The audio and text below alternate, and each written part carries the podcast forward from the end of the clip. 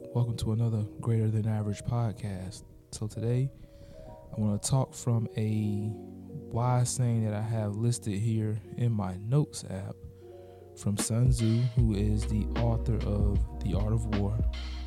And the saying goes as such When you're strong, you pretend to be weak. When you're weak, you pretend to be strong.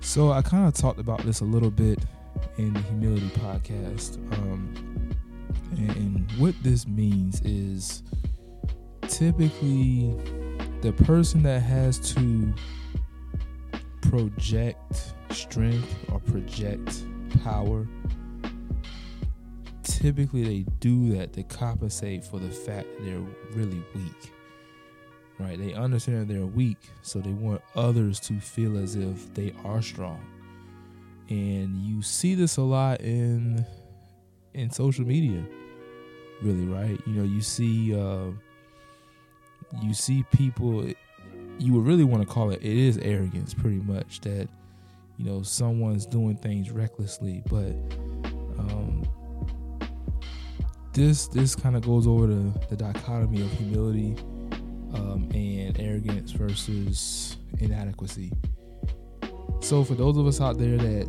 that truly understand this saying what this means for us is even if you may you know you have a lot of money you have a lot of education you can really see if someone's insecure about those areas based upon how they project themselves.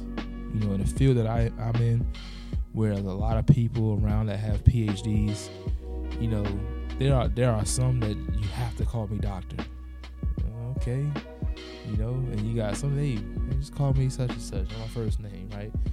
Um, because we understand that there's there's no need to project trying to be strong or trying to be better than someone else.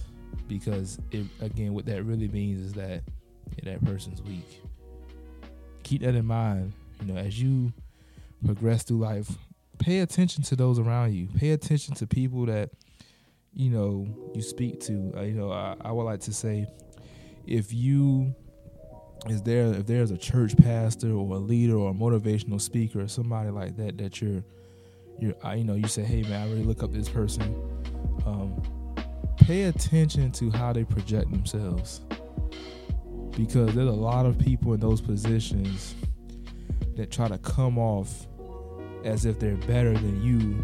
So that's why you should be taking advice from me when in reality they're dealing with something and they're trying to compensate for it. All right think about that next time uh, you, you listen to these people